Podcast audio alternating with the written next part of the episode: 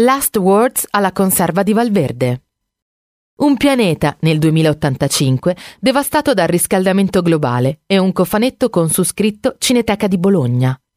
Sono tra gli ingredienti della sceneggiatura di Last Words, il film post-apocalittico prodotto da Stemal e Rai Cinema. Diretto da Jonathan Nossiter, il film si ispira a un romanzo omonimo, scritto da Santiago Amigorena. Nel cast, tra gli altri, anche l'attore Nick Nolte, che interpreta un uomo ultracentenario.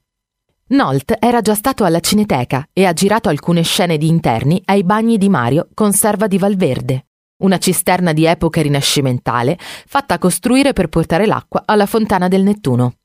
L'antica struttura, ristrutturata in anni recenti, è stata progettata nel 1563 dall'architetto palermitano Tommaso Laureti.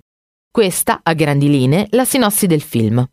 In un mondo dove il genere umano è prossimo all'estinzione, un ragazzo di origini africane segue una chiamata che lo porterà ad Atene. Il giovane, ultimo testimone del genere umano, Percorre quindi il lungo cammino verso la città, una volta culla di una civiltà prossima all'estinzione, portando con sé un cofanetto proprio con la scritta Cineteca di Bologna.